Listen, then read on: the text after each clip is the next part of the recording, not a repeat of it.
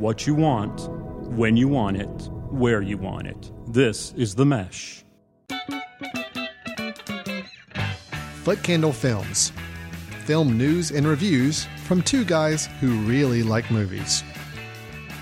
This episode is brought to you by the Foot Candle Film Society. For a schedule of upcoming screenings and membership information, visit the Society's website at www.footcandle.org. Hello and welcome to Foot Candle Films. This is our film review, discussion, and recommendation show here on themesh.tv. My name is Alan. With me, my partner in crime, my Butch to my Sundance. I think every episode I'm just going to come up with another way to to uh, introduce that. But As long as you're responsible with coming up with it, not me, sounds good. my co-host Chris. So Chris, how are you doing today? I'm doing good. Good, good. Well, today's show, we have uh, several things lined up to discuss. First off, we're going to be uh, providing a review of Christopher Nolan's latest World War II epic, Dunkirk, followed by a review of The Big Sick, starring Kumail Nanjiani. Then we'll be moving into some movie news and discussions about some things that are popping up in the uh, the news uh, headlines regarding movie productions and upcoming films. And then we'll cap off the show with our recommendations for the episode. That's where Chris and I both have a film that we are going to recommend to you, the audience.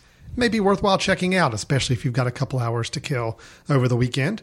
Maybe a good one to check out. Hopefully, one you can find online or very easily uh, from your own uh, comfort of your own home. So, Chris, that's the rundown for today's show. Sound good? Yes. Let's go ahead and get started then. We're going to jump right into our first review, which is the latest from director Christopher Nolan. It is Dunkirk. Where are we going? Dunkirk. I'm not going back. There's no hiding from this, son. We have a job to do. If we go there, we'll die.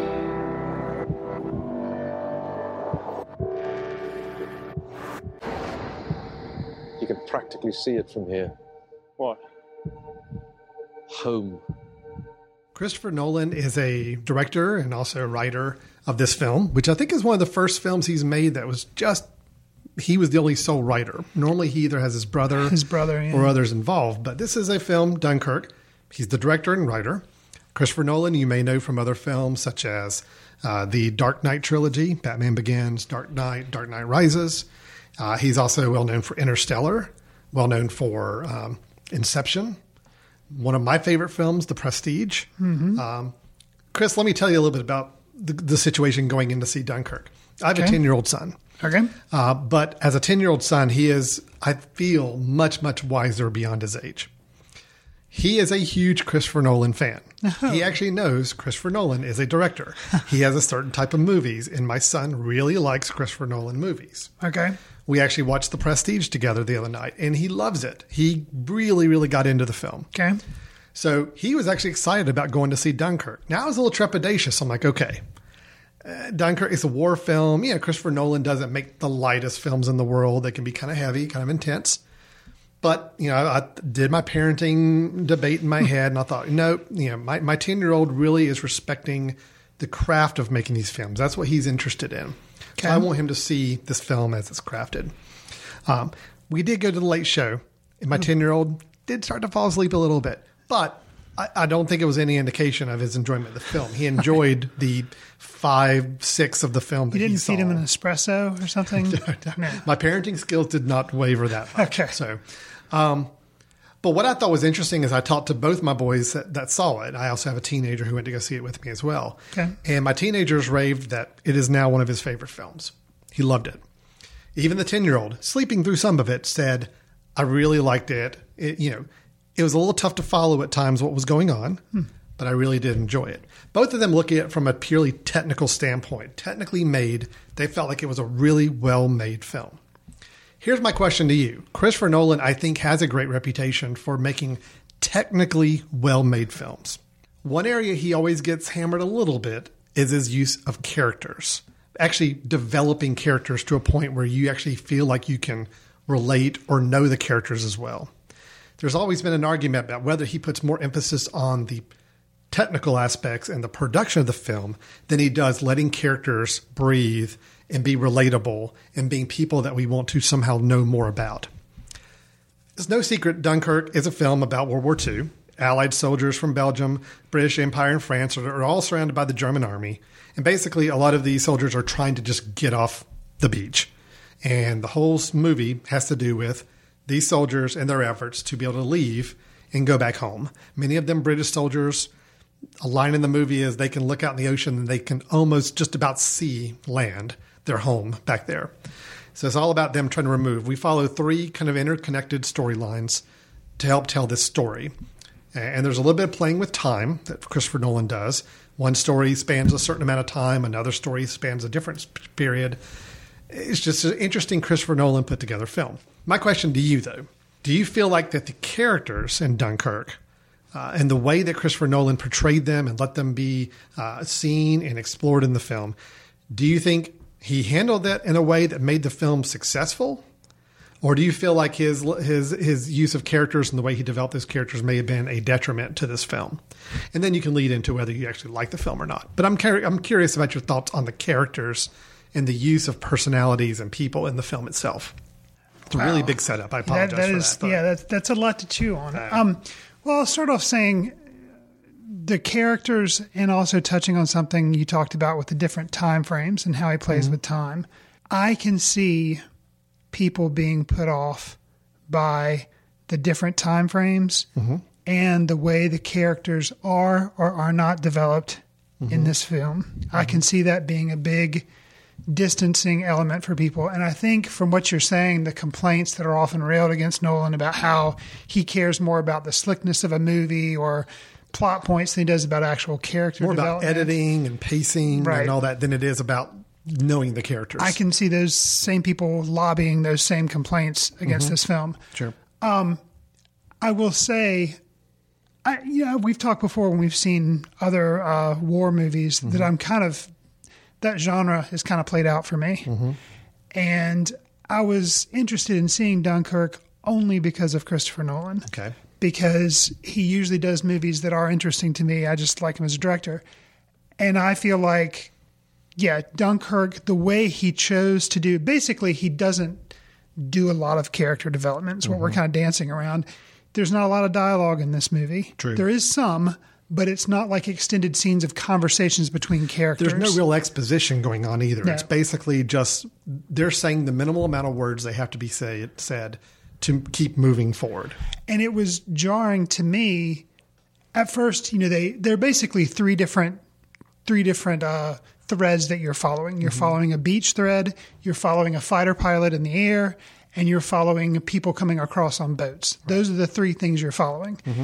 And at first you know i got that he was taking us to different places but i didn't quite catch on at first of the the time frames, but it slowly made sense, and I was fine with it. I'd like to actually revisit it now that I know kind of more of the setup and see if it it may detract from the movie because it may not be as interesting. Like I wonder how it would hmm. play a second time. You know what's, what's interesting about the whole time? He lays it out for us at the beginning of the film. Just nobody catches it. I, well, I don't understand it. Well, I I- saw it. I saw it. He gives the locations Yeah. and he says our. It's not even locations. It's just like a title. Like the one on the ground, the, the guys on the beach said mole, right and said week. like one week. right. Then you had uh, the gentleman uh, riding his boat to come to Dunkirk, and it said one day. Right. Okay. Then you had the the people in the air, and I forget what the title was, but maybe it was just air, and it said like two hours or something Right. like that. Right. So nobody knew what those times meant when you saw them up on the cards. Like it didn't resonate that okay, what I'm about to see story wise is going to take one week Right. but that's what he was trying to lay out. It's just one of those things that it didn't really kind of hit you until about two thirds of the way through the movie. It's like, oh, wait a minute. Okay, things are kind of overlapping, and I, I get that everything is kind of convening on one point now. Right. Um, it was an interesting style. It was, it. but but, you're could- right. I, you know, going through it, it it's not painfully obvious uh, until much much later in the film. you think all he's setting up is that these are three different places. Right. And like, okay, I get it. Because that's usually what is set up. Yeah. When you see titles on the screen, it says, you know, France, post office, Mm-hmm. you know, pizzeria. Like, you know that these are different places, you know. Whereas here, yeah, he was doing a little bit more than that. Um, that all being said, um, you know, kind of like you were funneling towards, and then did I like the movie? Yes, I did. Um, I liked it. Okay. And I think because of those reasons, where there wasn't a lot of character development. There was just enough, but it was more of an experiential movie that I think I responded to it. And the fact that he did play with time, I think in the end made it more entertaining because as you began to realize that he was playing with time, kind of like the arrival type thing in that Yeah. movie where they played with time, it made you kind of appreciate some things as you caught up with what was going on.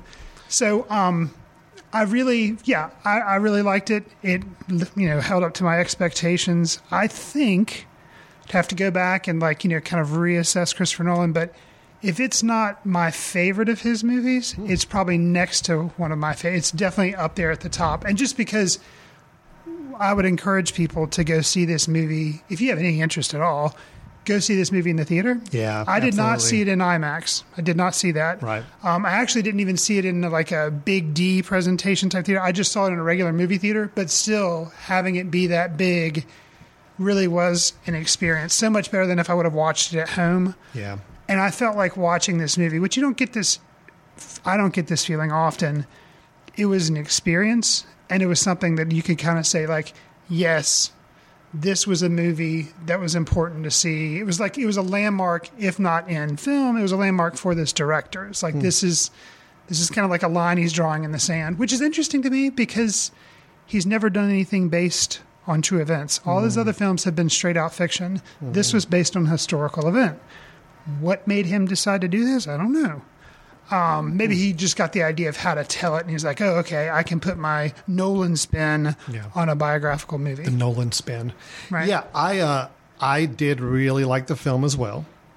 Um, it's up there in the Christopher Nolan uh, list of films for me. Not my favorite, but it's close. It's in the top half of those films. Uh, I, I think the thing for me is it felt like a much tighter Christopher Nolan film than ones we've seen before. Uh, you know, a lot of, especially the Batman films. I think, especially as the the trilogy went on, it almost became more of a let's see how much we can put in a film, and how many different elements and scenes and changes and editing we can do uh, to pack in two and a half hours of, of, of content. And it, especially by the time the third Batman film came around, I think it was just bloated. It just had too much going on. It was hard to focus. Here, you could argue Dunkirk is following three just very you know different paths.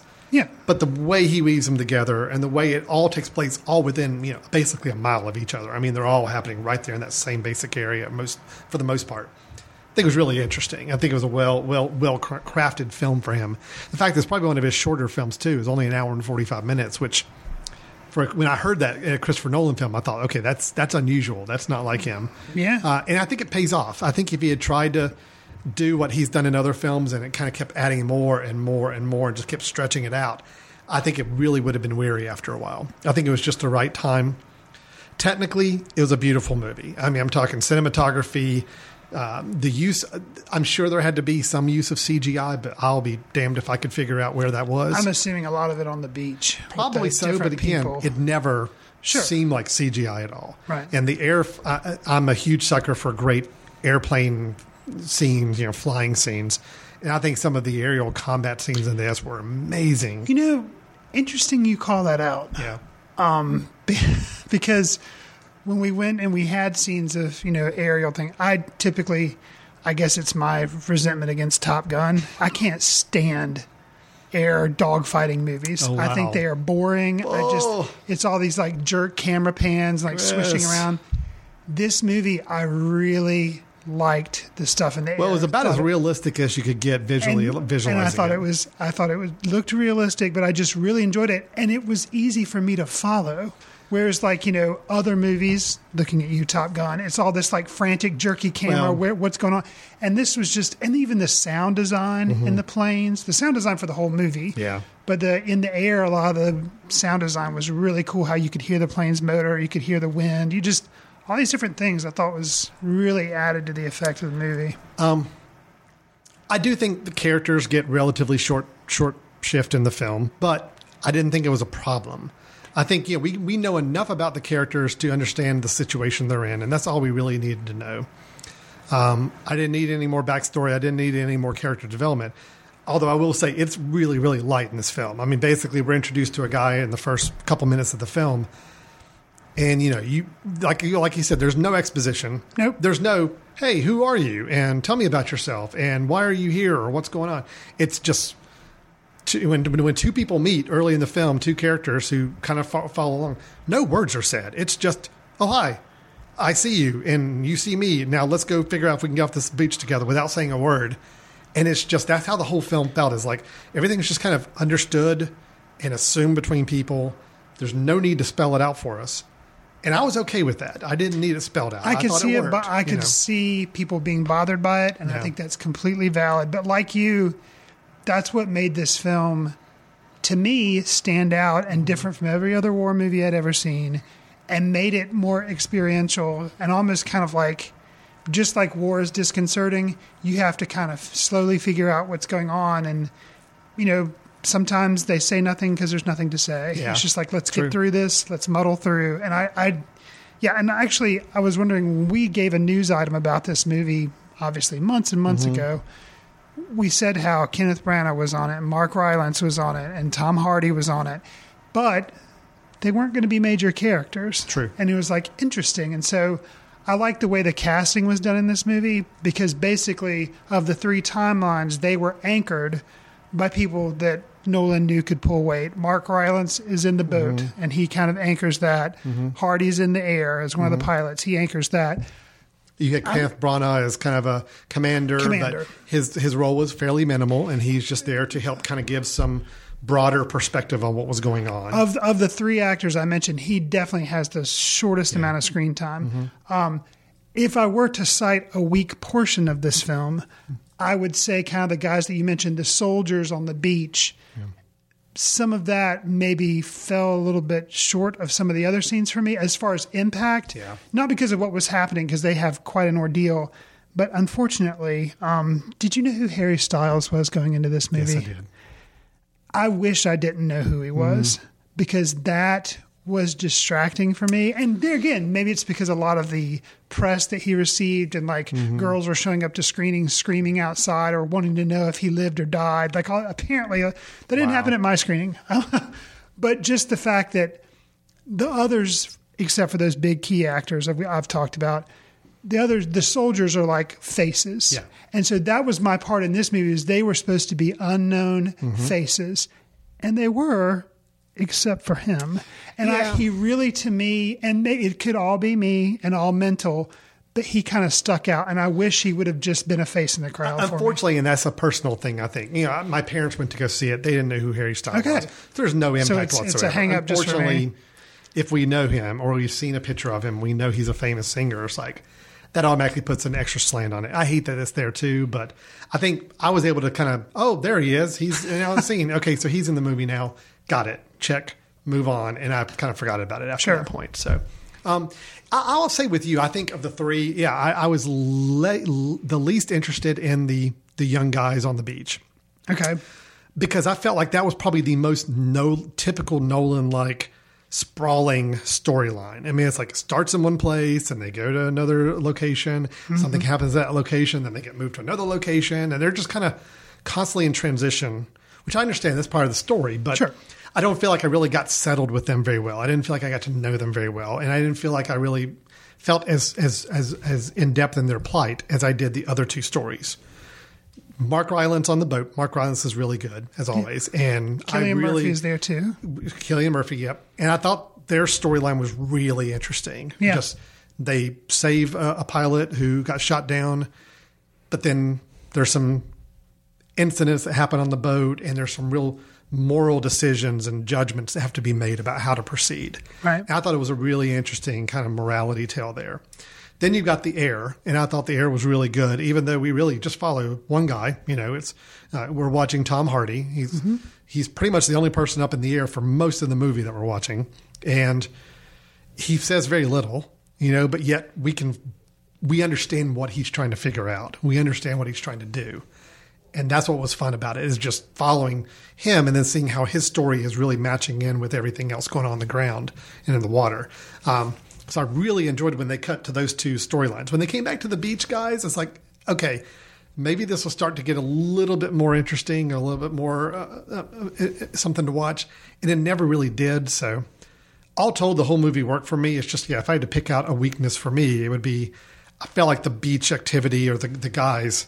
It was just really tough to follow sometimes, or really tough to feel like I was really feeling what they were feeling, as much as I felt in the other two situations. So Okay. yeah, So, so both of us, if we had to pick a weakness, sounds like we're kind of pointing to the beach thing. My problem was that Harry Styles is involved with Mm-hmm. that. Not your problem, but you're saying just as far as being as, guess, engaged. The problem for me, okay, well, let me get a little more specific without Sure. spoiling. The fact is, you know, we, we, we get introduced to a bunch of young guys that all look very similar, and that's that's realistic. That's realistic. I get that. Oh, I've heard the con- concerns, The me, criticism. okay, yeah, yeah. the, briefly. So, Yeah, sure. Um, when the film started off, I didn't think anything, but as the film kept going on, I'm like, what is the deal? It looks like everybody has black shoe polish rubbed in their hair so Mm-hmm. that everybody has the same hair color. Now, every once in a while, when you would flash to like the boat with Mark Rylance, you'd see a thing, but it seems like every single soldier on the beach had black hair. Mm-hmm. And that really, Well, it made it a little tough because kinda got I- that's maybe another reason why the whole thing kind of turned into a blur for me. It's like, okay, I'm introduced to one guy, he meets the second guy. We're following them through all these trials and tribulations. Then there becomes a critical scene about maybe two thirds of the way through the movie, where a whole group of these guys have now banded together. Yeah. are stuck in a spot where it's a very difficult spot. They're not sure if they should be able to leave that spot or risk getting shot or not. They're very concerned, and there's a con- there's a possibility that one of them may be a traitor or somebody may be an enemy who's kind of infiltrated their group. At that point, it was that should have been an extremely tense moment, but yet because I felt like it was this big blob of people that I didn't know one from another as much. Right. It was hard for me to have any sense of drama. oh, but you knew which one Harry Styles was. I did know which one Harry Styles was, but I didn't know the one that they claimed was like a you know they said well he never talks and this and that and I'm like it, has he never talked? I'm not really sure because I, I I couldn't really follow to see so that there could have been some more drama amped up in that storyline and I felt like they lost some opportunities to do that. I have a comment about that, but it's a spoiler. Okay, well So- we're gonna save it for a little later. Yeah. I uh, I just felt like the the group of young boys that are on the beach and banding together. There are some ways to make that a little bit more hit the dramatic notes I think they were trying to go for, and I think they missed some opportunities there. But I feel like it was more than made up for by the other two storylines. I mean, the, let me talk about the pacing and the sound of this film Sure. because it's going very slow for the first half. It's a very slow movie. And didn't bother me. No, no, not me either. Which, but it know, was very. I agree. You know, it just kind of was going at a very certain pace. But I'd noticed that the sound, the, the, the music, the score was almost like this ticking clock, Oh, yeah. almost the entire movie. And you didn't even notice it in the first 20, 30 minutes. But about the halfway point, I'm just like, okay, yeah, it is. That, that sound is actually ratcheting things up as we mm-hmm. go. And it becomes a lot more obvious in the latter half of the film. The latter half of the film is very, very tense, very, very. I don't, I won't say it's fast paced. It's not fast motion, fast cutting. It's just things are happening at a much, much more furious pace, and it's like things are starting to come together. So I thought the pacing and the way they timed this movie out was great. It just it really built you up, and the ending was an ending. I mean, it's like when everything kind of crescendoed. It wasn't, you know, it it the movie ended. There were some resolutions on all three fronts to some degree, and at least we knew where things stood, and I felt like everything was earned at the end. Everything you're saying, I completely agree with. And that's why I think this is his, much like when we reviewed Inglourious Basterds. Mm-hmm. And I said, that is Tarantino's masterpiece. Not that he won't make other good movies, but thi- I think, I doubt he'll make one this good. Same way I felt when Tim Burton made Big Fish. Yeah. Um, that's how I feel after this. All right. I'm sure Nolan will make other good movies, but I he I think he'll be challenged because it just seemed like all the elements, the story, his direction, the editing, the music, the sound design, it just everything was clicking. I'll say too, I mentioned how for me, I really responded to this movie. I don't really care for war movies because of the no dialogue aspect, because of the time that he played with, which is something Nolan has done in the past, like Inception and stuff like that. Um, I also responded to the fact that for a war movie, they didn't focus on battles. Oh no, there was And that is no something. Okay, granted, there is a dog fight in the air, but Yeah. it's not like bang bang shoot 'em a very like- isolated, you Right. know, one or two planes dogfight. Uh, there's no battles. So there's, no, like co- there's definitely no land combat with armies rushing at each other, body parts blowing up, like which is a part of war. I get it, but I'm so numb to that. This And is a whole different of- perspective and it's it. a whole different perspective, and I responded to it a lot more. I agree. So it just made it very unique. No, I, I, completely agree. Uh, I will say one little technical caveat, and this is this is really just for Christopher Nolan. So you know, anybody else, you can turn off, not Everybody listen, skip out. ahead for a little bit. Gotcha. Christopher, I know you're listening. Let me just kind of pass along a quick little note to you. I I'm sure that most of the problem with this is my ears. My ears are. I agree, not the best in the world. I sometimes have a harder time hearing things, or sometimes things are not as clear as they could be. I, your films though tend to go a little more muddled on on dialogue and a little more just sometimes harder to make out what people are saying. You know, Dark Knight Rises, Bane. Oh my gosh, that was like horrible. Like you could not make out what this guy was saying. And. Tom Hardy's mouth was covered again in this movie. it was. I just think clarity of dialogue, even though I know this film had very little dialogue, the dialogue that was there, I do feel like, just from a technical standpoint, there's something you could do to just make it more overt and clear. And I know you want to make it sound very natural, you want a very natural environment, but still, people got to hear what the words are saying if you're going to want them to listen to you. See, I, I hear what you're saying, Mm-hmm. and you know, I would definitely, you know, Dark Knight, a lot of stuff by Bane's muddle, you know, but I think that's there again. It's one that not only did we not have a lot of dialogue, but when we did, catching entire phrases wasn't really important. And I kind of respond to that in this movie because with any other epic war movie, any other movie that's trying to be important, that's trying to garner mm-hmm. attention, that's trying to have Oscar clips, yes, they have to have dramatic scenes where they say these really important things. Sure. They, it means a lot. And with this, no. Oh, no, no, I don't need And a- so, uh, no, I know, you, yeah. I, but I'm just saying, like, it just that was part of it. Is just that you know you catch things here and there, and it doesn't really matter. I'll say the one line, Hmm. not even the one word that had to be clear, and this is why he got his paycheck. This is why he was there. It has to do with a facial twitch of Kenneth Branagh and then him saying one word. Yeah, right. And I will not re- reveal what that word was I know it about. But that, that right there, I was like, whoa. And it hit me like a ton of bricks. It was amazing. And I'm like, okay. And that was as clear as anything when he No, said that. I'm, I'm with you. So- I, I just again, Christopher, you're listening. Just you know, work with your your audio engineer and say, hey, can we just can we just clear up the, the dialogue just a little bit more than, than what we normally do? Well, That's all I'm I asking. can, I can see you being disappointed and a little irritated, maybe, but you, you admit that it didn't distract from you knowing I, what I was going knew on. what was going on. Sure. I still was able to follow along, and after a while, I did realize, yeah, the dialogue, in this is not really that important. important, so I don't need to pay attention to it. But I'm just saying, it, it's just a little director tick. I love everything else you're doing right now, man. can see just, that. Just focus on the audio engineering, just a little bit on dialogue. That's all.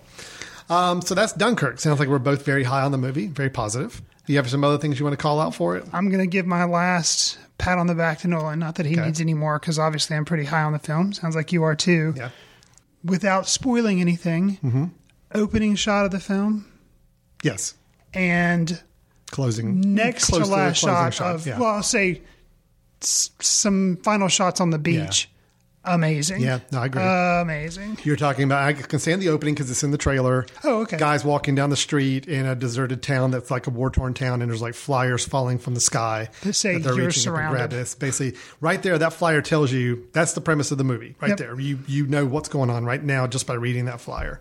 So I thought that was a nice touch. And then, yeah, I won't say the last shot that you're talking about either, but it's a really cool shot. It's a good one. It's well, actually the two shots. There's one in motion Yeah. and then there's one with fire. I'll Oh, say. yeah, yeah, yeah. Those both of those shots are just whoa. That's really cool. So Yeah. it was very nice. I got it. I agree. And I think, too, sentimentality a lot of times at the conclusion of war mm-hmm. movies, a conclusion of many movies, but war movies, but they're really trying to move you to an emotion and they're trying to make you feel certain.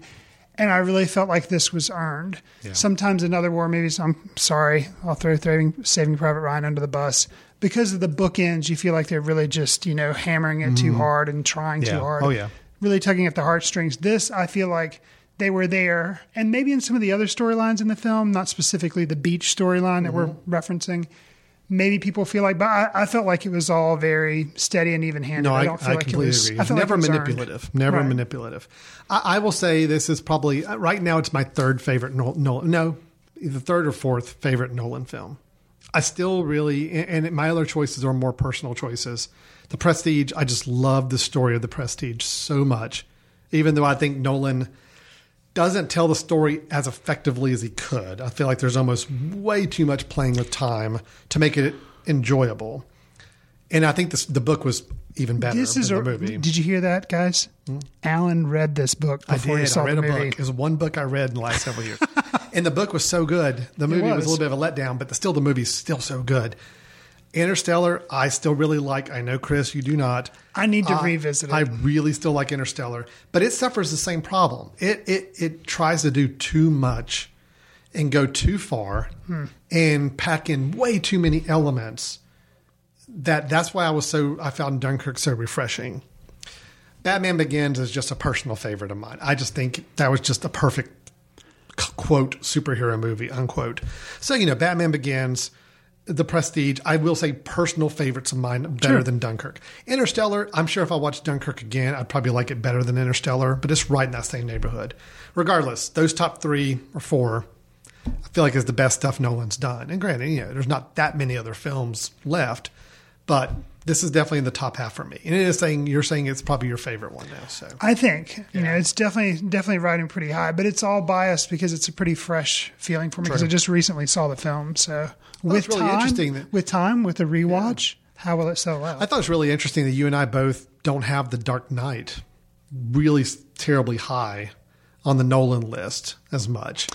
Uh, because, you know, that's one that eh, kind of beloved by a lot of people.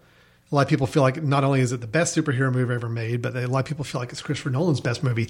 I think it's good, but uh, it is it is a good movie, and I would never say it's not. But if you're ranking movies, yeah, I mean it's it's a different. It's word games. Whether you think it's his best film or whether you personally enjoy it. And Dark Knight, I think it's a really good film, but that movie was for me was so overshadowed by the death of Heath Ledger. And so when I saw it, it just I couldn't help but think about that, and it was distracting. Plus the sound design, and that's one of the first, or in a while, like other movies that are important. But the sound design and the score in that movie, how it was just like tense the entire movie, had this like grating kind of like violin going, "Ee," like this groaning and stuff. Man, and that so it made it not a fun experience. you it's definitely not a which- fun experience. right. But um, I will say it's a good movie. I No, just, it totally I just is. think you know it's it's Ledger's performance that really stands out. And Oh, I mean, yeah. that not to say that that carries the movie because the movie's strong even without his parts, but Sure. it definitely makes it. Trans, um, it transcends the movie to a higher level. I just still say I, th- I still think Batman Begins is the best of the three. Personally, I just think it's a better constructed movie, um, top to bottom. So, anyway, that's Dunkirk. We're both effusing praise on it. You Yes. know, all we're doing right now is quibbling about how great it is. One right. says it's really great. One says it's pretty darn great. Pretty so great, just little yeah. minor differences.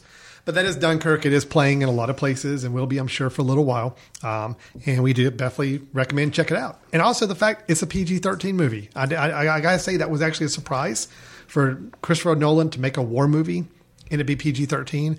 I don't think I saw a drop of blood in the whole movie. Ah, yeah. Well, there is one. There is some. There's one moment, but it's very slight. Yeah. And considering it's a a quote war movie and to be as bloodless as it is, I think was pretty impressive. So anyway, Yeah, um, that's Dunkirk, and we recommend you check it out. Let's move on to our second film review, which is the film titled "The Big Sick." I have to tell you something, babe. I've been dating this girl.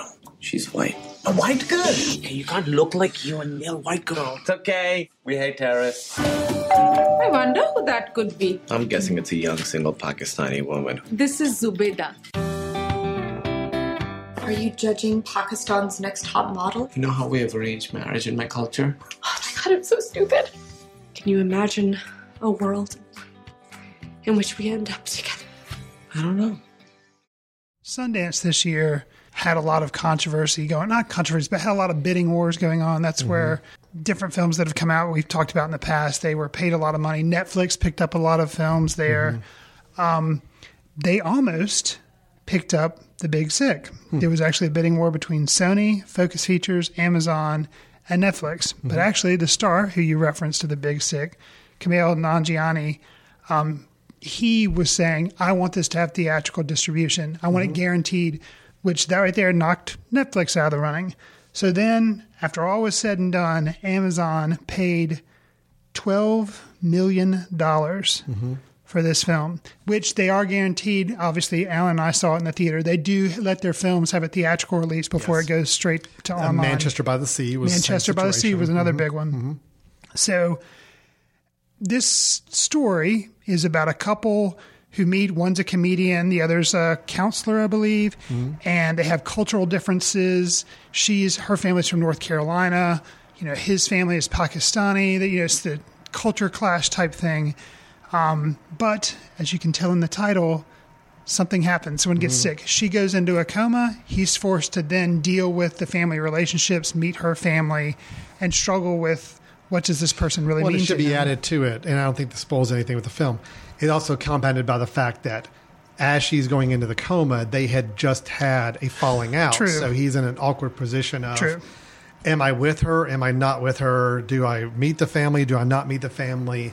And then he's also hiding some information from his own family about the relationship. So there's a lot of there's a lot of complicating factors that led to her sickness that makes this film a little more uh, uh, have a, have a little more complication to it. Right. So you consider that. Alan, your experience with this film, do Mm-hmm. you feel like Amazon made a wise business decision? $12 million on the big sick.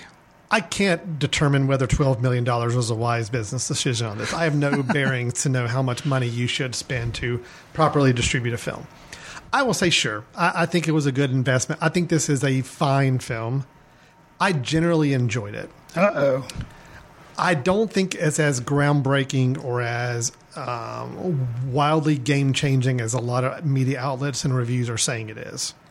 I think it was a fine. You're using the F word. I think it was a fine romantic comedy.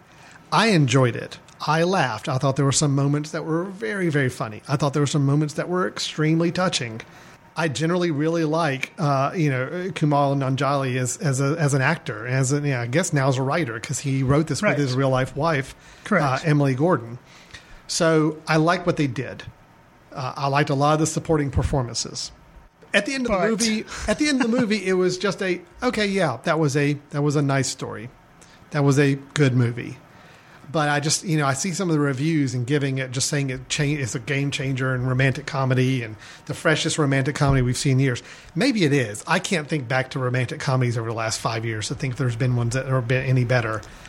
I just I think this film may be getting a little overhyped, but I don't want that to come across like I didn't like this film because I did. I did like the film. I thought it was good, but it did fall right into that same knocked up uh, Judd Apatow string of films. That same level, Forty Year Old Virgin. Same idea of it. It's a touching movie that's also funny, but it's also very real, and it worked. It worked really good. I will say I probably enjoyed some of the supporting performances even more than I did the main lead performances, but. Um, I, I'm anxious to hear your thoughts, though. Well, I clearly like this film a whole lot better than you did. Okay. Um, yeah, I, I think I, unfortunately, have probably seen way many more romantic comedies than you have. That's probably a good assumption. Um, and my wife likes them, um, so we see them. Uh, and typically, I don't like most of them because Yeah. a they are very formulaic, and there's no there's no uniqueness to them, Mm-hmm. and that's what made that's why I think this is getting a lot of praise. Now, is this the best movie ever made? No. Am I going to say it's the best romantic comedy ever made? No. But what made it stand out and what made it be unique is simply the fact it's based on a true story. True. Is every element in this film true? Probably not, because they wanted to make. I've heard an interview with them where it's like their interest was in making a good movie. Yeah. But from more or less, yeah, the stuff, everything in here is more or less true.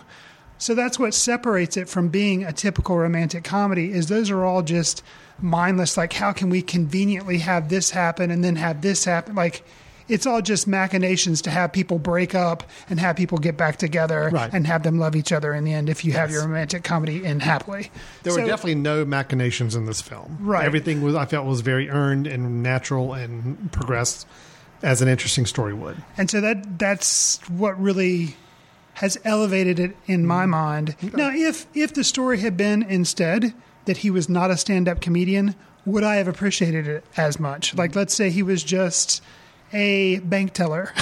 no, then the movie probably would not have been as interesting. It would have still been based on a true story if the main character, Kumail, was really mm-hmm. a bank teller, but he's not. He happens to be a stand up comedian. So that part was interesting about somebody struggling to make it as a stand up comedian.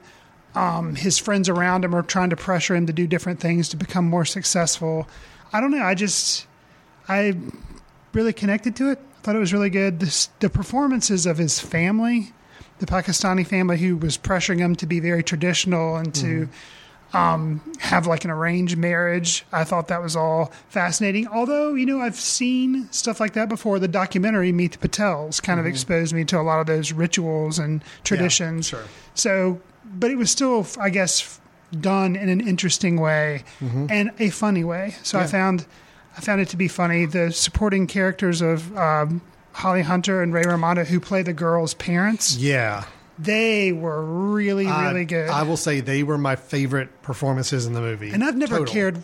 I've never nothing against Ray Romano. I didn't watch the show that he was Yeah. on. Um, Everybody loves Raymond, so I didn't love him because I never saw it. Um, so, Mm-hmm. but man, um, he was He's so good, and Holly good. Holly Hunter, I always think is good. I've She always is. she's always been one of my favorite actresses, and she's really good in this. Those two, yeah, they made the movie for me. If their roles had not been as strong, I would have come out with a much much more lukewarm reaction to this film. I did like it. Don't get me wrong, I liked it. I just didn't think it quite set the high marks that I think a lot of people are building up for it. But their roles, their performances were worth watching the film for to me. Um, I thought the performances of the of the individual playing, uh, you know, Kumail's parents and family were also really good.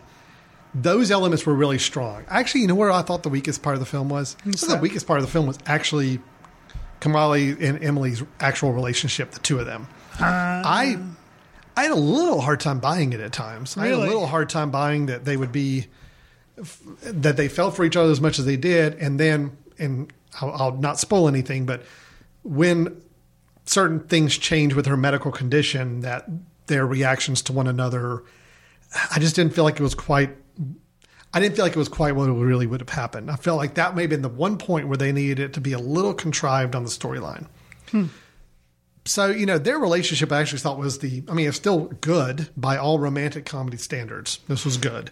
I'm just saying it was probably the weakest element of the film for me. I much, much more enjoyed all the elements with the two families and hearing and their reaction to what was going on. Yeah. Their, their, their, their experiences in dealing with this core issue was really what was fascinating to me and fun to watch. having watching him go home to his family and the dinner table scenes. Yeah. Some of my favorite in the No, movie. they're great. They're so great. And then then you've got the scene where um, Emily's parents, Holly Hunter and, and Ray Romano, go to one of Kumail's nightclub uh, Yes. performances, Yes. which is also a really good scene. Yes. And the way they kind of acted after they got home from that scene, I just I just thought it was great. So Yeah. those those family scenes made this film a good, solid, great film for me. Uh, beyond that, you know, I felt like there were some things that were a little lackluster with it. Um, again, if I look at it in the grand scheme of romantic comedies in the last 10 years, yes, it is definitely one of the better ones they've made for sure. And it's definitely a fun, enjoyable movie and a very heartfelt movie to watch. Um, I, I just, you know, it's just, I read the praise on it after I saw the movie. I'm just like, wow, people are just really like saying it's like the best movie of the year. I'm like, eh, I mean, it's, it's one of the better movies of the year. Absolutely. Best movie of the year? Eh, not really, but that's just me. You know, I'm a, you know, the one comment, somebody who went with me to see the movie, I'm not going to embarrass this individual um, by saying, but, you know, somebody I went with on a date, and if that tells you enough about it, then you can figure out who this is. Um, their concern or complaint about the film was that they, they felt like Emily, the, the girl, the main girl, was actually really bad to Kumail, like not a very good partner in a lot of situations. I do think there's a case to be made in a few instances of that. And it made the film for me, I guess that's where I didn't get the connection as much because I didn't feel like she was very she she didn't seem to be a very contributing partner to the relationship in a lot of cases. So, that just being said, that uh, that impacted the film a little bit. She was in a coma. No, I'm talking about outside the coma. I understand during the Okay. coma she's not contributing to the relationship, but really up to the minute she's in the coma and then what happens after the coma situation, I felt like was uh, it didn't really lead me to have a very positive view of their relationship. I got you. Okay. Okay. Uh, there again, it's about as spoiler free as I can possibly get it right now. Sure. But I do think, Chris, it was a good movie. I, I please don't go on record saying I didn't like the movie. You definitely liked it more than I did, but I did really like it. So we're both giving a recommendation on this film. Yeah, it's weird because normally we come in here and at least one of the two movies, not all the two, but it's like I'm kind of down on one of them. These two movies kind of back to almost back to back. I didn't see Mm-hmm. them totally back to back, but almost back to back. Some of the best movie experiences I've had this year. Well, Chris, I mean, you look at the four films we've reviewed in a row. You've been very positive on all four of them. Norman? Oh, was Norman in there? Yeah. Okay, sorry. Never mind. Forget Norman. Spider Man, I was uh, positive. Spider Man, Baby Driver, The Big Sick, and Dunkirk. You're really high on all four movies. Yeah, That's true. pretty impressive for a summer, a slate of summer movies. Definitely right for now. summer movies. Yeah. Didn't like Guardians, didn't, you know, but, you know. It's Yeah. pretty impressive. It is. I like The Big Sick as well. Just, you know, I would definitely say yes. If you are a fan of romantic comedies, absolutely yes. Go see this movie. It'll be one of the better ones you've seen. Uh, if you like the Judd Apatow films, Knocked Up, 40 Year Old Virgin, uh, even like This Is 40 or some of those, yes, this is a very good movie in that section of movies, you know. Um, if you're looking for Oscar winning film, which is what a lot of critics are claiming it is. See, if you I- go with that I big yeah. that big, I'm like, okay, don't go in with your hopes up that this is going to be like revolutionary filmmaking or anything. Fortunately, I saw it before. I think a lot of the hype, or I hadn't heard a lot of the hype. Yeah.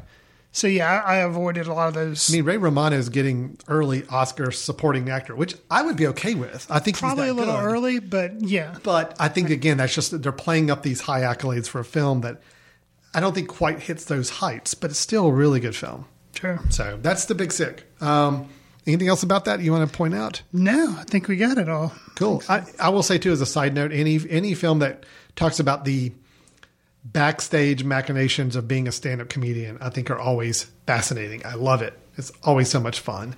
And this movie does a really good job of giving a little better insight to what a stand-up comedian's world is like um, backstage, and some of the interactions he has with some of his other fellow comedians. I think are really funny and, and fun to watch. So Yeah, yeah, and yeah, some of the jokes that he tries on her parents and Yes. things like that. Yeah, mm-hmm. just priceless. Well, and then having watched this, and then I also saw the movie Don't Think Twice, mm-hmm. which I'm not going to do as a recommendation because you did as a recommendation a while back. So I won't repeat it there.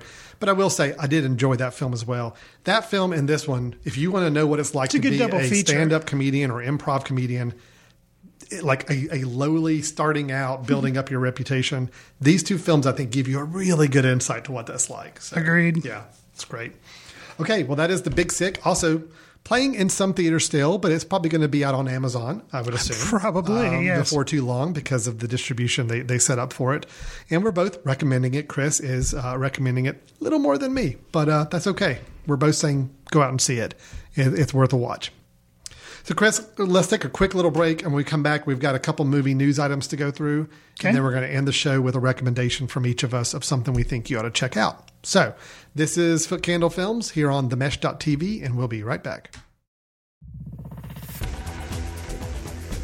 We'll get back to your show in a moment.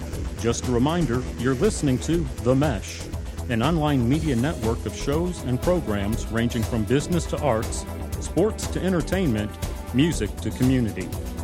All programs are available on the website as well as through iTunes and YouTube. Find out more at themesh.tv and give us feedback on what you like. And now, as promised, back to your show. Welcome back to Foot Candle Films here on the Mesh.tv. Just as a quick reminder, the Mesh.tv is a podcast network. That means it's a network of shows and programs, mostly audio, some video from time to time, that you can subscribe to and actually have delivered to you uh, via your device of choice laptop, uh, desktop computer, tablet, phone, whatever you may listen to these, these programs on. We really encourage you to go check out themesh.tv. That's T H E M E S H dot TV. You can find not only Foot Candle Films, but you can find some other shows on the Mesh Network. There's a button on all the pages to let you just subscribe to a show. If you use Apple iTunes or some other podcast type uh, program, you can subscribe to the show and ensure that every time we release a new episode, you've got it delivered to you right away. And they're all free. There's no charge for podcasting, no charge for our episodes. This is a free service we're providing to help get the word out about what we're doing with not only our Candle Film Society, but also us talking about movies in general. Chris, how about we tell people a little bit more about the Foot Candle Film Festival at the end of the show? Does that sound good to you? Sure. So stay tuned for that. More information on the Foot Candle Film Festival 2017 version. Talk about that here at the end of the episode. So, Chris, how about we move into a little bit of movie news for a few items there? I've just got a couple items pulled up. I'm going to kind of throw out there and just drop it on the table and let's see where it goes discussion wise. Um, Are all of them about Justice League? Oh, well. all right. Well, let me cross those out. One. That's all I want to talk about. Just three. Justice Yeah, no, actually, I- nothing about Justice League. Really, Okay. I don't want to talk about that movie Good. anymore. They released another trailer. I looked at it. I'm still not the slightest bit interested. So we'll see. Now let's talk about another franchise that may have a little bit more interesting bearings or some goings on. James Bond, Okay. Mr. Bond. Yes. 24 films have been made with his character at this point. Of course, you start with Sean Connery, then you go uh, George Lazenby for a film, then you've got Roger Moore, then you've got Timothy Dalton, then you've got Pierce Brosnan, and then Daniel Craig. So there's been a little bit of activity in the. in Ladies the- and gentlemen, he did that without looking online. He Oh. did that sheerly off the top of his head. I know because I was watching him. You That was have pretty impressive. no idea how much James Bond I know about. So, um, so there's been some discussions this week about what's going to happen with number 25. Now, technically, technically this is number 24, but they're counting the Sean Connery revival movie that was done later in life, which is not technically part of the official James Bond canon. It was produced by a separate uh, studio. I think it was. Uh, I don't remember even the name of it. It had Kim Basinger in it as well. That's technically they're considering that number twenty four. It's not really twenty four. It's like they're really this is going to be the twenty fourth film. Anyway, sorry, interesting. Little aside there. So Daniel Craig has been making rumors uh, around. I thought after the last one, he was like, "I'm." I'm well, out. that was the deal. So he was basically said, "I didn't want to do it anymore." What was even the name of the last one? I can't even remember. Um, it was uh, uh, um, it wasn't um, Skyfall. Spectre. Spectre. That's right. Um, okay. Actually, one of the quotes he gave after Spectre is that he would rather um, drive hot nails into his fingers than than be in a James Bond movie again, or something to that effect. So Don't this quote me on movie better start out with a terrorist like driving hot nails under his. That would be really funny. That would be amazing. Now we had um, the director who did the last two, Okay. um, which was Skyfall, which many people feel I the best James Bond movie probably ever made. I may be jaded by the Adele song, which I really like, but Mm-hmm. It's yes, it was good. It is a good, solid movie, and it got a lot of acclaim. And then Spectre was the follow up, not as widely regarded, but still a good, solid James Yeah, Bond movie. I would agree. for sure. The director of those two films was Dinu. no. Do Who I was- know? What? No, I, I don't Oh, you know. don't know? No. Oh, I thought you say we're saying. Uh, I'll tell you like why. a French I'll tell you what. No. I'll tell you why. I, what I thought you were going to say because it feeds into my art Uh, story. okay. Okay, so let me back up. Okay. It was who who did American Beauty. Um, Oh, um, gee whiz. Oh my gosh, IMDb, help us out. Something ball. Um, No, no. oh my gosh, we need Wow. IMDb. Yeah, we do. Um, oh my God, I cannot believe we are drawing a blank on this. Well, the thing He's is, he's a really good director. He did Jarhead. He did American Beauty. He did. Uh, well, prior to that, so he's only done the last two because Mark Webb did some. No, not Mark Webb. Dang, we're just we are. It is the end of the week, people. I'm We sorry. We're floundering for we're names. floundering.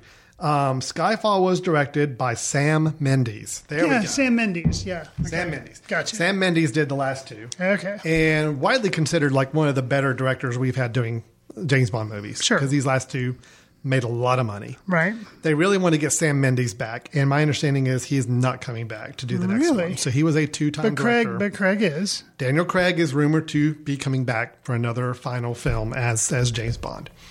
So the reason you made the comment about the little French, you said Dunu or Dunu. Uh, the Blade Runner dude. Yes, And, because uh, that is the person that they are t- talking to right now, Denis Villeneuve. Villeneuve. Yeah. Okay.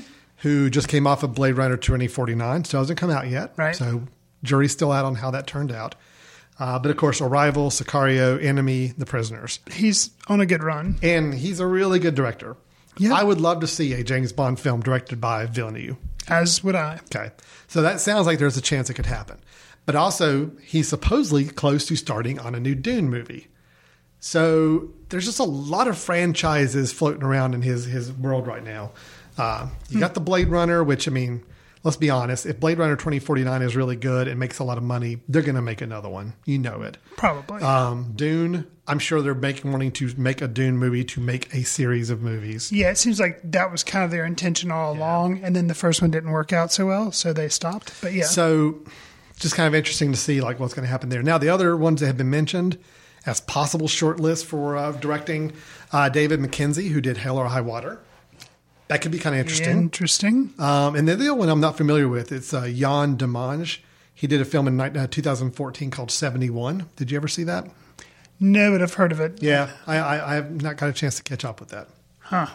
Christopher Nolan was rumored for a while to be in discussions, but that is off the table now. He is not going to do a, a James Bond movie. I think after the Batman thing, Yeah. I think he would just kind of be done with doing franchises. I I, felt like, in a way, you said you feel like Batman to kind of throw back to Christopher Nolan.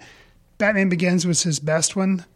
And I feel like maybe that's the one he was most invested in. And then after that, he's like, yeah, I'll do the other Batman movies because I signed up, but it's just giving him money to do something else. Yeah. So- yeah, no, granted, I thought they were good movies. Oh, yeah. Just Nothing wrong with them. they kind of lost a little bit each time they tried to go through another iteration of it. Sure.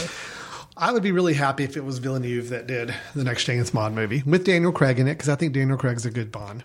I, don't think we're ready to see him change out yet. I'd like to see one more film with him in there. I, I yeah, I think he's fine as James Bond. I've never been as big a fan as you are. Yeah. Um, I will say that that would get my butt in a seat if Denis Villeneuve was the director of James Bond, the next one. It's just so funny you said that, like you made that little French comment, Didn't and you? I thought that's exactly what you were No. saying. I'm like, oh, Chris has already read the, news. No, the no, news. no, it's news to Uh, me. Just uh, interesting forecasting there. Okay, uh, let me do another piece of news. This is also has to do with not a franchise, but kind of a, a throwback remake that I'm curious about. Okay. But I also think has a really big chance to be pretty bad. Hmm. Stephen King's It. So this was, you know, for those of you who remember, uh, this was the Pennywise the Clown Mm-hmm. uh, horror movie. It was based on a book. It got turned into a two night mini series back Yes. on CBS back in the day. I totally remember when it came Oh, out. I Tim Curry played. Yes, Tim Curry played it. Pennywise, and the, it's really well known for his performance. His performance as Pennywise was pretty frightening. Oh yeah. But the rest of the movie was kind of garbage. I mean, you know, I think the the first night they did it was the young kids, like early in life, you know, Right. as young kids. Then, like the book, it just kind of fast forwards to when they're adults, and that was the second night of the miniseries. I think the first night was pretty good with the kids. I think the second night turned pretty horrible, and all I remember is that Pennywise turned into like a giant spider, and there was some, some weird stuff going on there.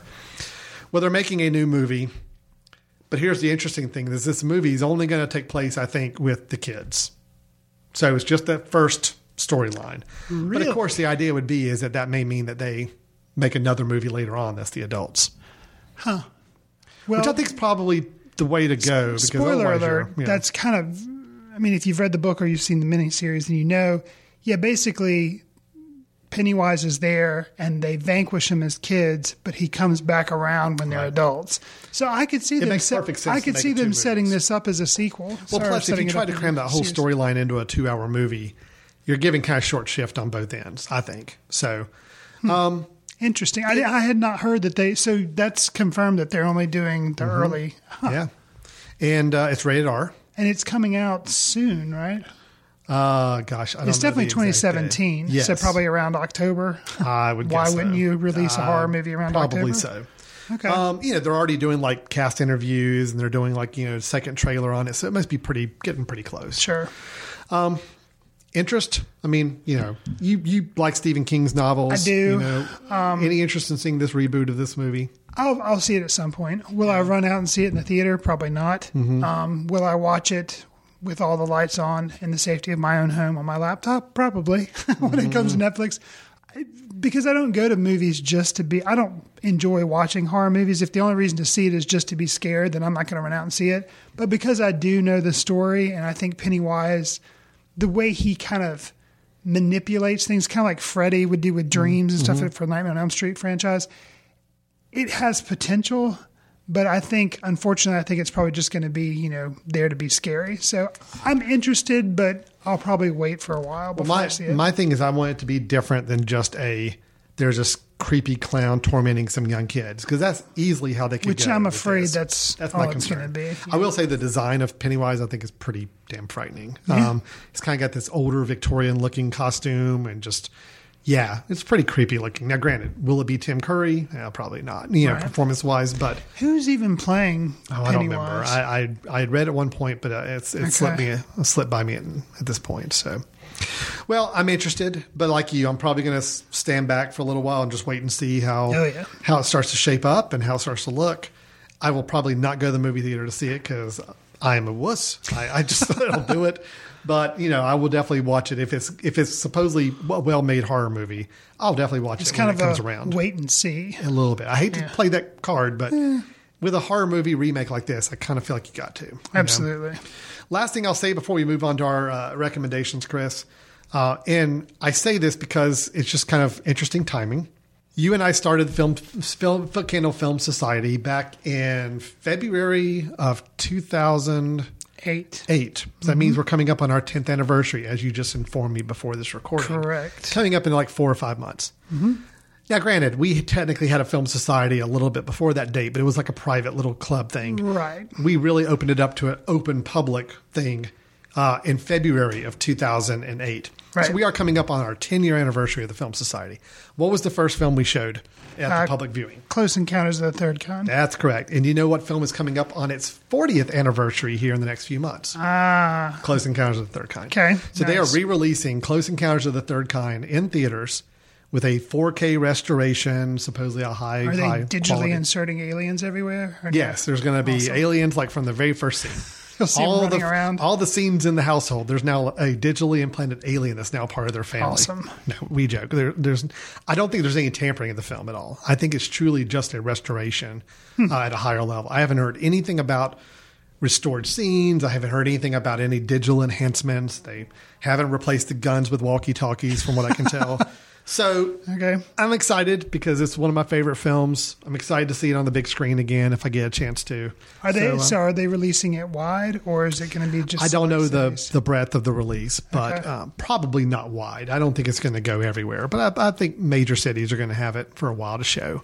Hmm. Um, so yeah, I'm just just want to throw it out there. Nothing really discussion worthy, just to say I'm excited, and I think it's an interesting callback as we're celebrating our 10th anniversary, and this was the first film we brought and Wow. showed as a 35 millimeter print here in town. It was great to do, and. uh that was back when our film society was just a little tiny glimmer in our Right. eye at the time. So, Right. yeah. I think there were maybe twenty people at the first show. Maybe counting you and I. right. right. So yeah. eighteen, and then yeah. Okay. All right. Well, that's our news. The last thing we're going to do here before we close out is we do want to share with you our recommendations for the episode. So what we do is we scour the internet, we scour our film history to look and see what film have we recently caught up with, or maybe were reminded of that you can watch online or find access to that we want to recommend checking out. Chris, what do you have to share with us today? So imagine Edgar Wright, who likes to remake movies. He makes different genres, but likes puts his own spin on it. Mhm. Imagine if he were to take the zombie idea. He's already done Shaun of the Dead, but he does it again, and he kind of mashes it up with Snowpiercer. Okay. Um, so so he makes a Korean reboot of a zombie film. All right. So he didn't do that, but there's a film called Train to Busan, which Hmm. is a zombie movie, and it takes Okay. place in South Korea All right. You know, you say zombie movie, I don't care. I don't really generally gravitate to those types of movies. They just bore me. Train to Busan's one I recommend you checking out. There's it is does have some zombies in it. There is like, you know, horror aspects in it. But there's also a lot of uh, political type things going on Hmm. about how classes are kind of in South Korea. Um, the characters, they do a lot of really good character development. I guess, you know, people could say Nolan could learn a thing or two from making you care about characters or something. But Right. uh, I it's just, it's a movie I hadn't really uh, known a lot about. It's two, it is two hours. So Mhm. running time can be kind of long. But um, I'll say too, the thing that stuck with me is there's a little girl who's really good in this film, and she sings a song at one point, and it's touching, and you're like, oh, okay, and you learn why that song was important. But she sings it again, and the second time she sings it, devastating. So, Wow. um, Train, Train to, to Busan. Train to Busan. It is. Uh, I actually caught it on Netflix, but it's available everywhere. So Interesting. No, I, I, I had heard about it just in name only. I just didn't know much about it. So it's on Netflix, you say? Yes. Awesome. Mine, uh, it, is being released on iTunes and other places on August 1st. So I think by the time you're listening to this, it'll be, it's technically a few days early now, but August 1st, everybody should be able to listen to this episode. And if you did want to go check this film out, it will be on, available online. It's one I caught at a film festival earlier in the year and never really had much of a chance to talk about it. It's titled Family Life. That's the English title. It is uh, Vida de Family. It is from Chile. It is uh, Spanish uh, for subtitles for us. And it's a short movie. It's only 80 minutes long. It is, let me just give you the really quick premise of this film. Uh, and it has been several months since I saw it, but I just noticed it's coming out online in the next week, so I thought it'd be a good one to mention. Gotcha. A young man spends a few weeks housekeeping for a relatively distant relative and enjoys taking over the comfort of their lives. Soon he meets a cute neighbor and starts pretending to his own personal benefit. Basically, what it is is yes, there's a gentleman that this couple brings in. There's a distant relative. Not much is known about him, but they do need somebody to come in and help watch their house while they're gone on a very long, extended, multi week vacation. Gotcha. He comes in and basically builds his own life in their house. um, makes up some situations about an ex-wife and trying to explain all the pictures in the house and like all the different things that are there. And as he starts to develop a relationship with a young woman in town.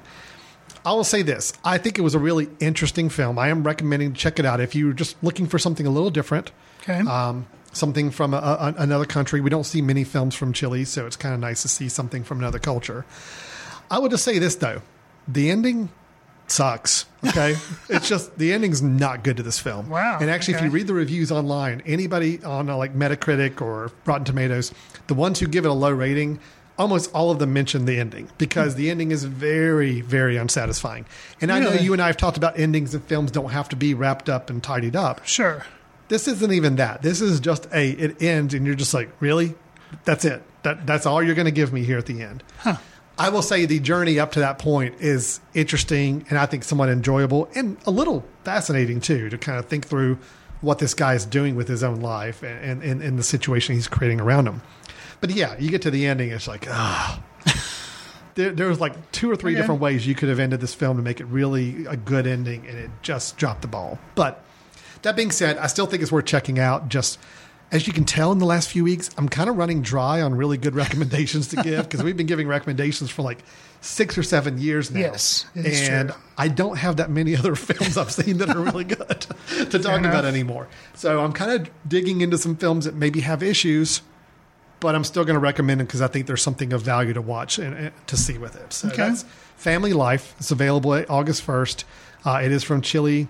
Um, the director of it, uh, not anyone I'm familiar with, but two directors, Christian Jimenez and Alicia Scherson, and they both also wrote the film. And it's a January 2017 film, so it's just now coming to release for us here in August. Okay. All right. Cool. Okay, so that's our. Uh, uh, uh, your film was Train to Busan. Yes. My film was Family Life. And that's our recommendations for this episode. We did our review of Dunkirk, both very positive on Dunkirk, both very positive on The Big Sick. Again, in both situations, I think Chris may have come out a little more positive on both of those films. Sounds like But it. we're both still giving a thumbs up, enthusiastic, high score, or whatever you want to use as a metric. We talked about uh, James Bond. We talked a little bit about Stephen King. Talked about Close Encounters of the Third Kind. So, good full show. I think that turned out pretty good. Got a lot of ground covered. Really quick before we go, though, I do want to let everybody know about the Foot Candle Film Festival for 2017. We have that coming up September 22nd through the 24th of this year. Tickets, by the time you listen to this, are on sale. That's right. TheCandleFilmFestival.com. They went on sale July 31st, and the festival is September 22nd. So please go out there if you're interested in joining up with us, coming to uh, to our festival for the weekend, uh, whether it's for one show or for the whole weekend. We would love to have you here. Also, if you're coming from out of the area because you've listened to this podcast and you end up coming to the festival, please let us know. Drop us a note. Let us know. We'd love to meet you in person. We have 33 films showing over the course of the weekend, mixture of short films, feature films, documentaries, narratives, and so on. And uh, probably I'd say a, a third, maybe a half of those films will have filmmakers here in attendance as well. Right. To talk about their films with our audience afterwards. The whole event will be taking place at the Drendel Auditorium at the Salt Block, which is in Hickory, North Carolina. It'll be late September, a beautiful time of year to come to Western North Carolina and hang out with us. And we would love to have you there. It starts on Friday morning, goes all the way until Sunday night, uh, ending with our award ceremony and dinner that Sunday evening. Chris, anything I'm missing here we need to share with everybody? No, just you had mentioned the website where they can go get tickets. That's the footcandlefilmfestival.com. Also, on the website, of course, there are listings of all the films, and they've Mm-hmm. the ones that do have trailers, there are trailers there. So You can buy individual tickets or you can buy a pass for the weekend. And a pass is a good bargain because that way you don't have to pick and choose everything and just come and see the ones you want to see. Or you can get every individual film for about $5 each. So it'll be a fun weekend. We'll tell you more about it in the weeks to come. But in the meantime, please go out and uh, if you're interested in joining or, or traveling for the weekend, come on out and get some tickets and we'd love to see you then. All right. Thanks for listening today. This has been Foot Candle Films here on the mesh.tv. And we'll look forward to talking to you next time. See you in the ticket line.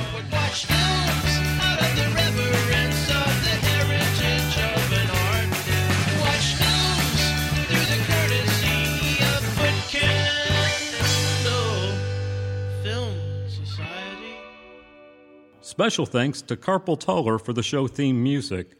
For more about Carpal Tuller, visit www.carpaltuller.com. You've been listening to The Mesh, an online media network of shows and programs ranging from business to arts, sports to entertainment, music to community.